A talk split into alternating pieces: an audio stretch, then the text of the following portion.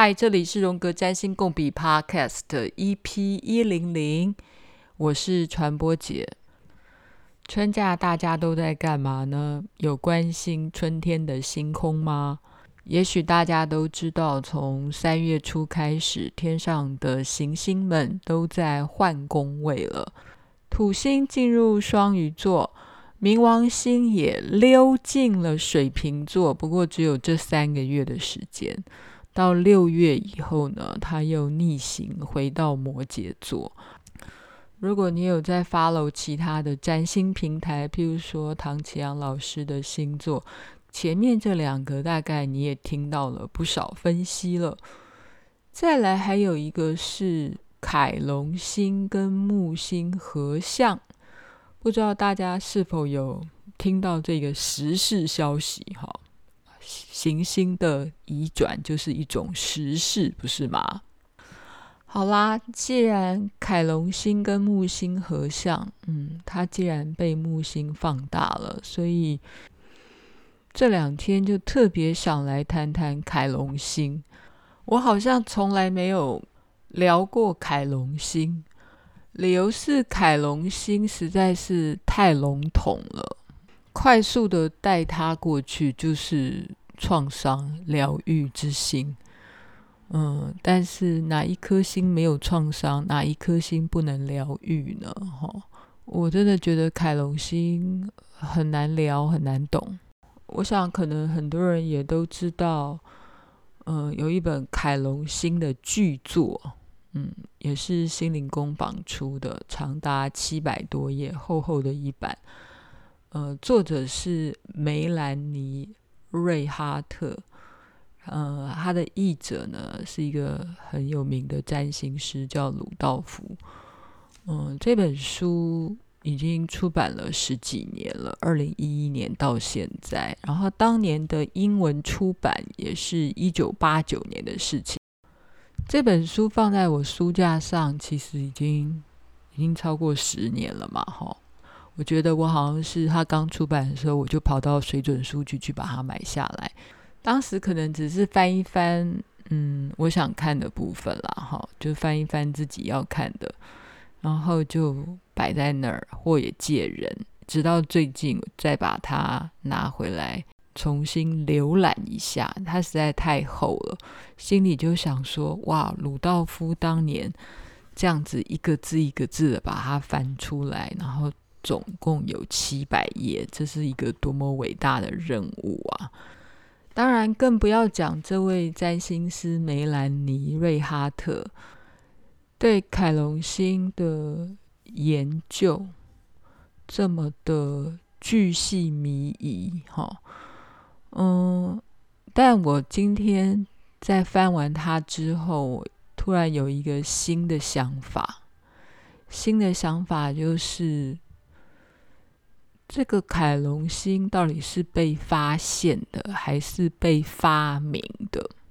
这本书的导言第二十三页，更高层次的整合。凯龙星被发现于土星跟天王星的轨道之间，之间显现出它就有如一个入口，一座门庭，是位于。位于已知世界跟未知世界的起点，是真正开始之处，也是意识成长与扩张之处。它吸引着我们做一次悟性与体认上的量子跃进。凯龙所代表的占星视野，不只是包含了土星跟天王星所显示的道理。而且还将其超越，指向一个更高的整合层次。一方面，生命是一个不曾间断的改变过程，好，这是天王星的意义。另一方面，我们生活的世纪是由各种相互切割分离的模式、结构与限制所组成的，哈，这个是土星的滋味，哈。也就是不断的分离、切割，还有限制，哈，所以这个就是他说的凯龙星的意义了。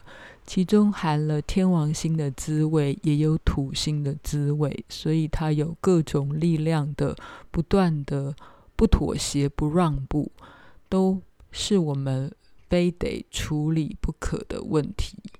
于是会有痛苦产生。当我们自身的秉性使我们无法按照事情原本的样貌去接受它们的时候，这指的就是土星的那个限制哈。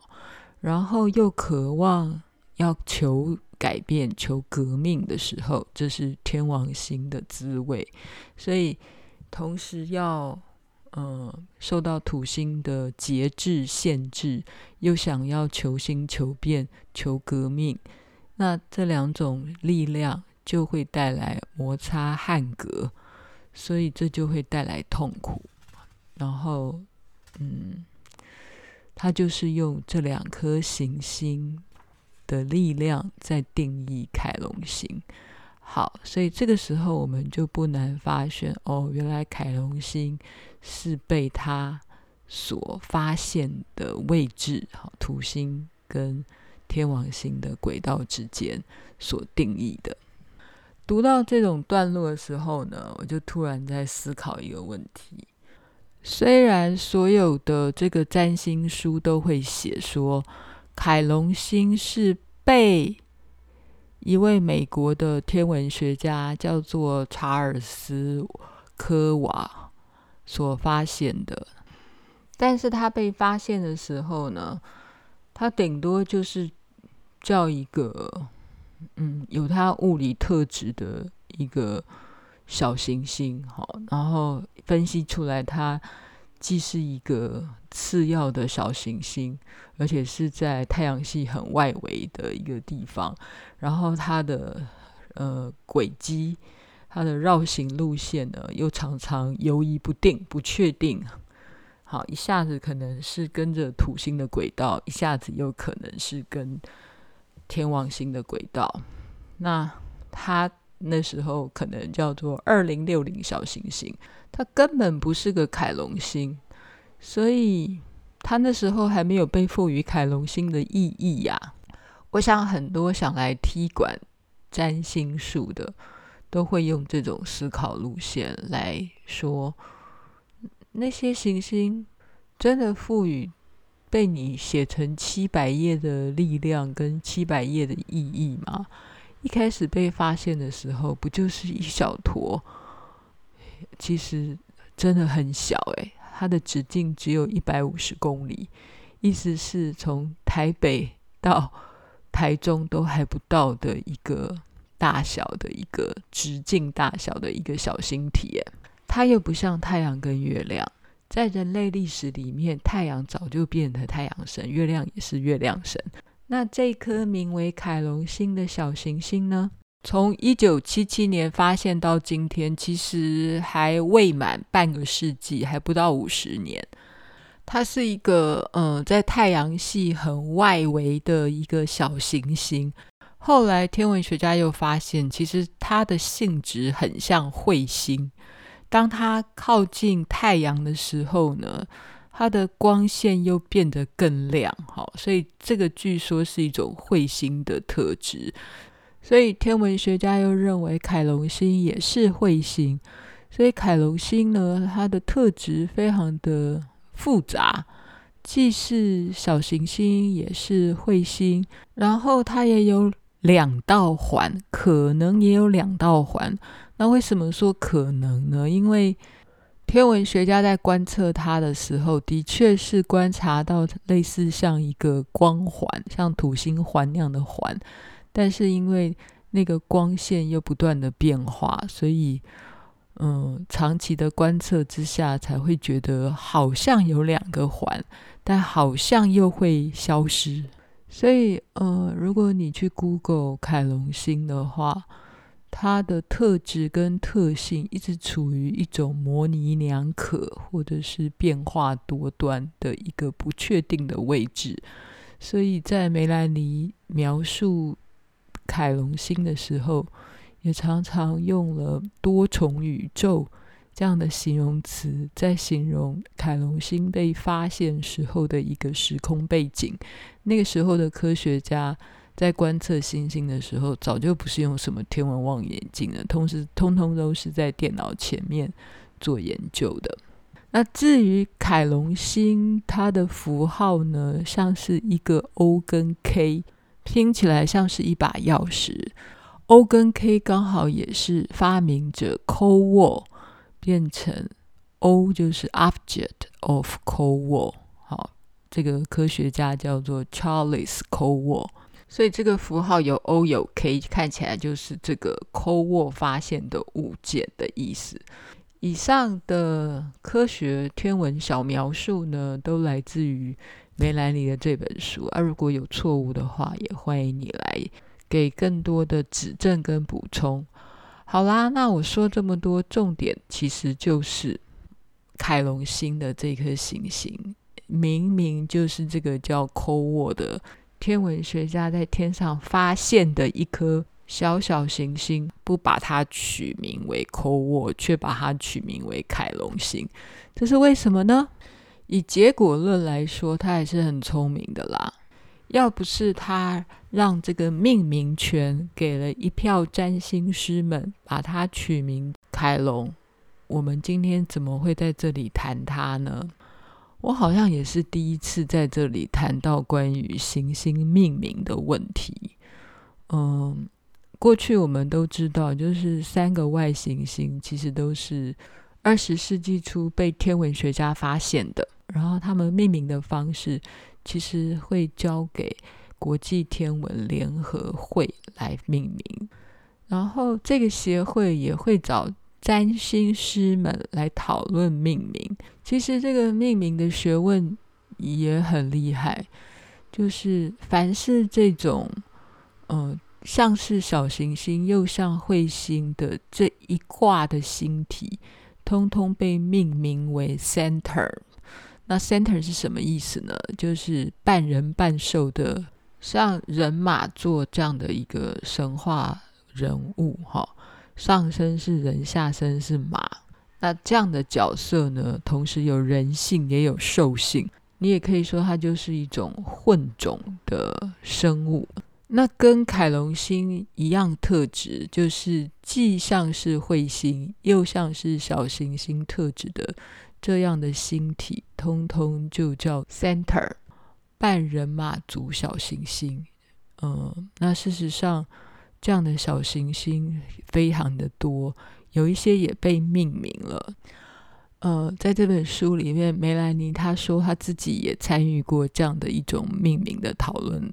的会议过，像这种上面一半上身是人，下半身是马的半人半兽的神话故事里面的角色，其实非常多。例如 Pholus 弗鲁斯，或是 Nessus 聂瑟斯，这都是属于半人兽小行星体，英文就叫做 Centaur，C E N T A U R。这个字其实就是呃射手座人马座，英文 Centaur。回到我刚才想要问的那个问题哈，就是你觉得凯龙星到底是被发现还是被发明的？回答这个问题呢，嗯，让我想先说一个故事，就是我不知道有没有听友去过。意大利的佛罗伦斯，佛罗伦斯的美术学院里面有一个必看的艺术品，就是米开朗基罗他雕刻的大卫像。然后那个大卫像就是牧人帅哥，圣经里的小帅哥抵抗歌利亚大巨人的这个圣经故事的这个帅哥大卫。这个大卫是米开朗基罗，他雕刻出来了。他怎么雕刻的呢？他是在意大利北边的一个卡拉拉的大理石厂里面，看中了一个方形的大理石，然后就把大卫给雕刻出来了。许多人都觉得哇，米开朗基罗实在是太厉害了。然后他就回答说：“嗯，没有哦，这大卫像不是我雕刻出来了，是我看到这个大理石的时候，我就看到大卫躺在这个大理石里面，我把他从大理石里面救出来。如果用这个 sense 来。”看这件事情的话，大卫是他发现的，那个大卫像的那个雕塑品是他米开朗基罗发现的，并不是他发明的，并不是他创造的 create 的。同理可证，你们觉得天上的所有的行星，哦？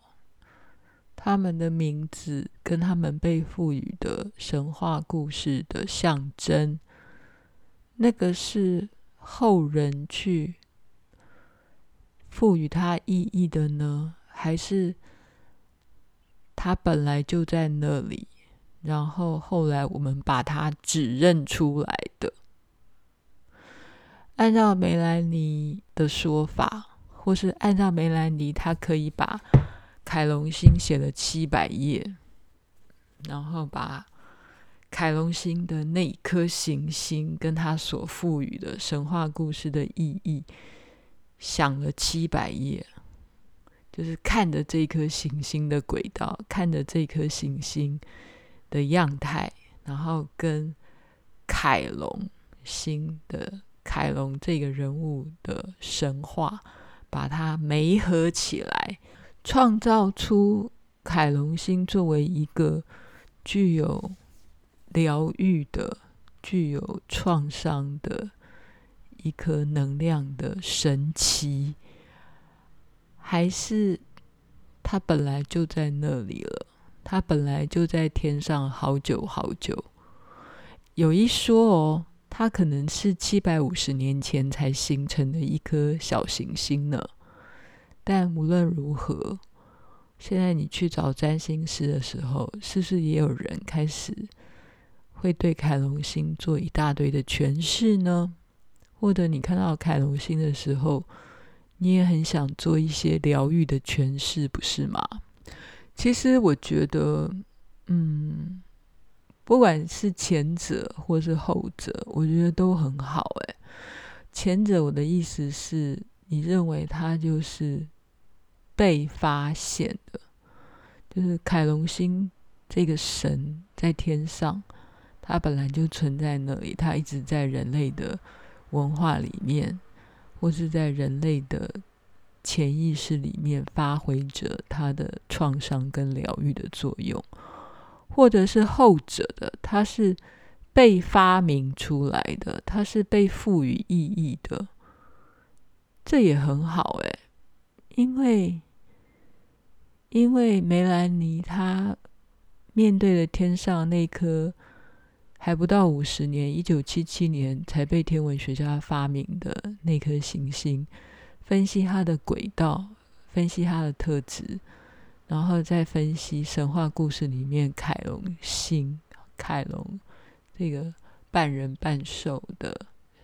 半人马的这个神奇的生命故事，哈，当然是一个受创伤的生命故事。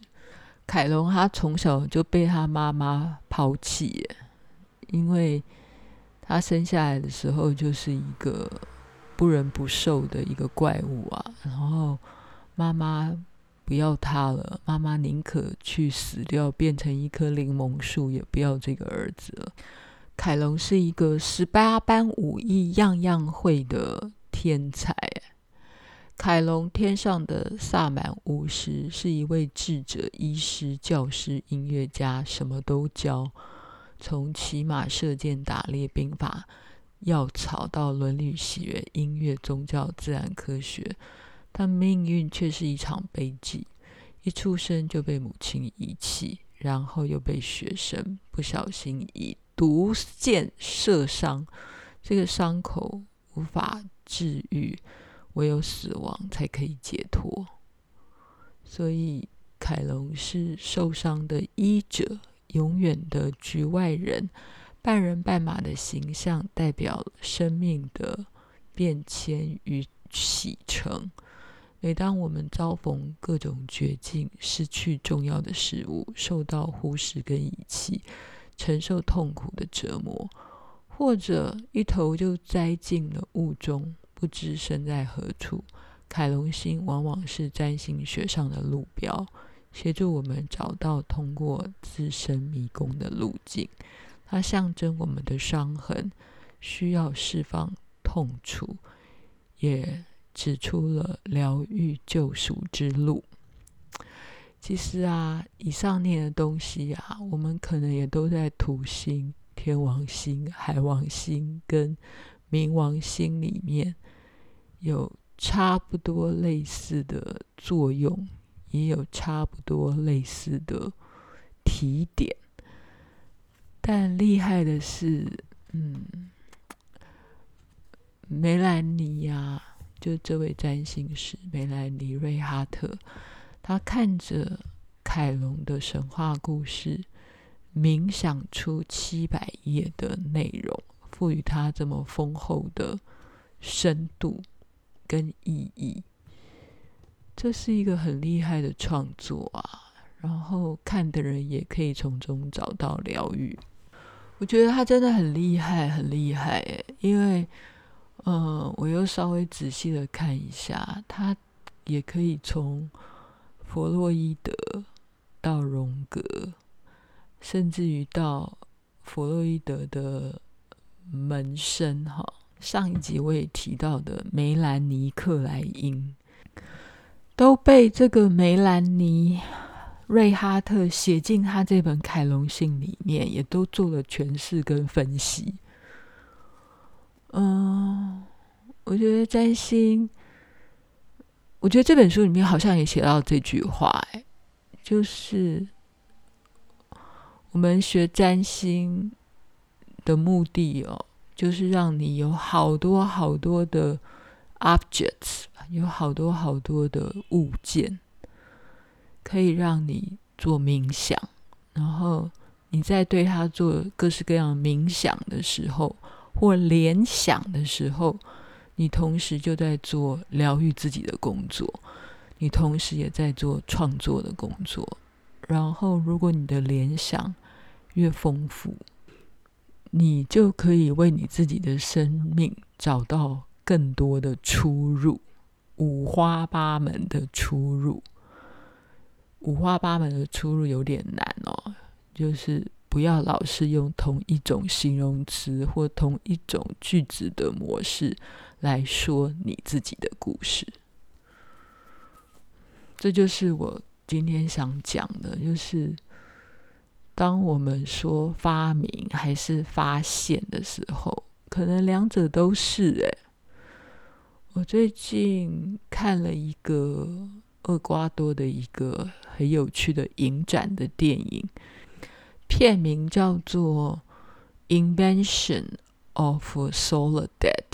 那 Soledad 这刚好是一个西班牙文的女孩子的名字，它的意义就是 Solitude，就是 Invention of Solitude，关于寂寞孤独的发明，说自己。孤独的人，你觉得你自己是一个孤独或寂寞的人？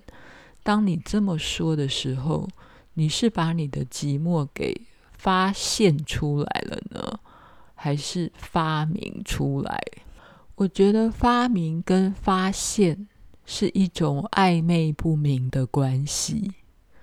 那你觉得呢？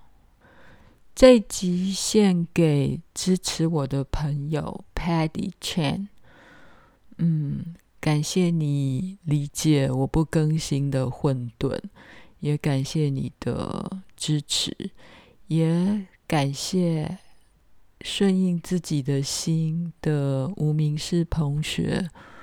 嗯嗯，谢谢你支持我有一搭没一搭的更新。当然也有很直接谢谢我更新的 Kaikari H，谢谢你的支持，嗯，就因为你的支持，我又来更新了。想要跟我聊聊天、交换心得或分享你笔记，还有请我喝咖啡支持我的朋友，欢迎你点资讯栏的连结，也欢迎你在苹果的 Podcast 下面留言给我，或者是上传播节实验室脸书私讯密我，都很欢迎。我的脸书不更新，只是想要让新的朋友快速的滑到之前我所做的一些讲义。今天先这样喽，我们下次见，拜拜。